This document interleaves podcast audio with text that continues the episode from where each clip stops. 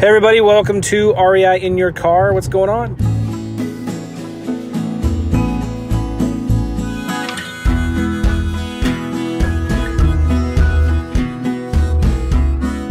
I'm going to be talking today about how to do a lease option on a junker property, on a property that needs a lot of work. Would you be interested in learning how to do that? All right, pay attention. So I'm just flying back home. I got home a few minutes ago and driving home from Phoenix. I was in Phoenix the other day speaking at one of the local R I As there, had a good time. And one of the things that we talked about during the talk was a real deal. Like before I talked, they had this thing like Shark Tank where somebody brought up a deal and the two main investors that lead the group kind of acted like sharks from the Shark show, Shark Tank show. And uh, asked questions about the property and bid each other out to see who would get the property, right? Pretty cool. So I'm going to give you the rough approximate numbers and tell you what I told the group. Because these two guys are wholesalers or rehabbers, right? They buy houses and either flip them and wholesale them, or they will um, fix them up and rehab them. So this was a house that was worth about three hundred twenty thousand dollars. And they walked through the pictures, and it needed a lot of work. Probably about four or five dumpster loads of junk that was inside the house needed to be hauled out. Had some termite damage, needed a whole new roof, and a cosmetic re, uh, rehab. About forty thousand dollars in rehab, they were estimating that it needed. So it's worth three twenty, three thirty fixed up. Needs about forty grand in rehab. And they offered the lady who brought the deal to them two hundred forty thousand dollars. Pretty good, right?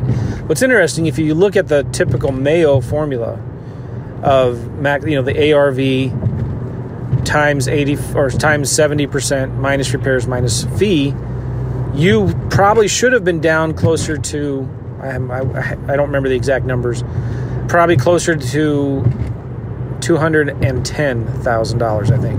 But these guys were offering two hundred forty thousand dollars. So I'm somewhere around there. And the, I looked at it and looked at the numbers and talked to them later on. And, you know, in Phoenix, the market is so hot right now that they can be, instead of seventy cents on the dollar of A R V minus repairs, they can be at like eighty, eighty-two percent of A R V and still do well on a, on a deal like this. So anyway, they were offering two hundred forty thousand dollars on a house that was worth three twenty. Okay. What if the seller owed two eighty on that house? What could you do with that deal? Hmm? Well, good question. I'm glad you asked. You could possibly do a lease option on that deal, right? Now, no wholesaler is going to give that seller two eighty. Because if you put forty grand into it, you'll be all in for what it's worth today, and you'll have no room to make any profit and sell it and things like that. So what do you do?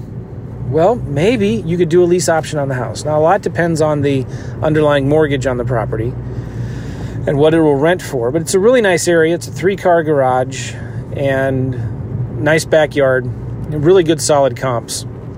So three twenty, I th- they felt was a real conservative value. It might even sell for three thirty or three forty. But what if the seller owed two eighty? What could you do with that? Well, you could structure it as a lease option. What if you told the seller something like this? Listen, you know, I'd have to be at two forty. You want two eighty. I don't think I can make that work. But I don't know if this will work for you. I don't know. What if, what if I could lease the property from you, and either me or one of my buyers could fix it up, and we'll make the payments every month and then buy it in a year or two? That wouldn't work for you, would it? You see what I just did? I asked a question. I sold the benefits of a lease option in and phrased it as a question. So I said, I don't know if this will work. Could we maybe, what if me or one of my buyers could lease the property while we fix it up and then buy it at the end of a year or two, uh, and you won't have to pay any realtor commissions and all that stuff. That wouldn't work for you, would it? And the seller, let's say they say, yeah, that might work. So here's the cool thing about this. If you structure it and you look at the numbers, and I'm going to kind of screw the numbers up because I'm driving right now and I'm tired, jet lagged. But it would be pretty simple. So you would you would sell it as a handyman special lease option. And let me just say this. Every time I have done a handyman special lease option on a house, I've gotten flooded with phone calls. Those things sell like crazy hotcakes. Why? Because there's a lot of handyman contractors, people that can fix up houses themselves, that would love to do a rent-to-own on a property so they can fix it up, put the flooring they want in, do the uh, the colors that they want, the kitchen that they want, the bathroom that they want, all that stuff, right? And then while they're working on getting their credit up to par, they can actually get a mortgage, you know? So there's a lot of people out there. They're self-employed, they're contractors, maybe they're, um, oh, what's the correct, proper, politically correct term?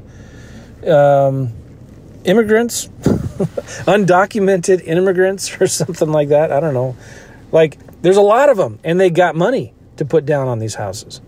So I would turn around. I would give the seller a lease option contract for two hundred eighty dollars with, um, let's say this house, I'm just looking at, from what I remember the area, it rents for about eighteen hundred dollars or nineteen hundred dollars a month, maybe two thousand dollars a month. Uh, I would want to make sure I have at least twenty-five percent of the rent into the ca- in cash flow if I'm going to stay in the middle. Uh, if if I'm not going to stay in the middle, then I just give the seller whatever the market rent is. So let's say the market rents are eighteen hundred dollars.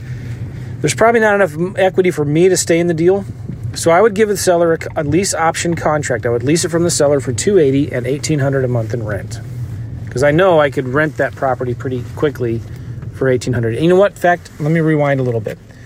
Let's say the seller's mortgage payments are seventeen hundred dollars a month. Uh, whatever the mortgage payments were, I would offer the seller seventeen hundred dollars a month in rent to cover their mortgage payment. Because when I turn around and advertise that property, I'm going to get much more calls if it's, you know, one hundred dollars, two hundred dollars less than the market rents in that area.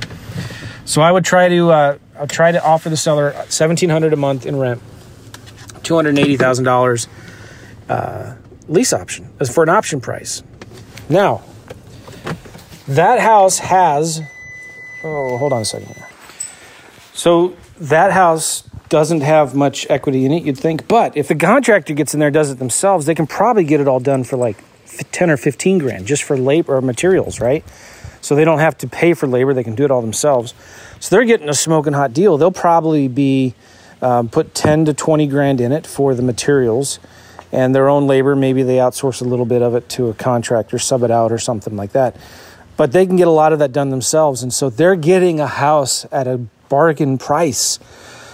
They're getting it for two hundred eighty dollars. Now, maybe you could, you know, get convince the seller to clean it out, pay some money to just hire some laborers to come and clean it and, and dumpster uh, everything, uh, put it, haul it away, right?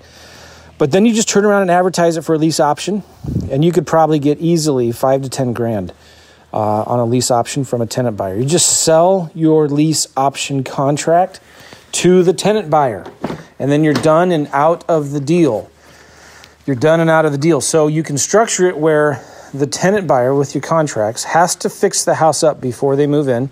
So you have a very clear list of what needs to be done. And uh, you have a very clear, detailed instructions that they have to pull any permits, if they have to pull permits, and if it has to get inspected by the city or code enforcement or whatever, that has to happen. But you've structured now a great deal on terms. You can turn that around and assign or sell that lease option contract for an easy, probably in this case, ten grand. Pretty easily, pretty quickly. And I've done lots of these. They're a great way to do lease options, to do deals that other wholesalers would just throw away because it needs too much work. There's not enough, quote unquote, equity. And so they pass on these deals. When you, since you're smart and you listen to the Real Estate Investing Mastery podcast, you know better, you're going to offer a lease option and sell that contract. But what if you can't find a buyer for it? Then you don't, you can't, you won't. So you just, you don't, you don't, you're not losing any money, right? Except maybe a little bit of time in your advertising and marketing. But anyway, I got to go. That's all I wanted to share. Had a good time in Phoenix. I'll be speaking next in uh, Cincinnati, Ohio, I think, coming up soon, and Atlanta, Georgia. I'll be letting you all know more about that. Um, I enjoy speaking once in a while, not a ton. I don't like traveling that much, but when I do, um, I love meeting you folks and speaking and traveling, meeting investors around the country, doing some pretty cool things. We'll see you guys later. Hey, if you want my book where I talk about lease options, go to excuse me, W L O book dot com, W L O book dot com. Get my book for free. Just pay shipping and handling. Talk all about lease options, and you'll get some good content in there. Go to W L O book dot com. See you guys.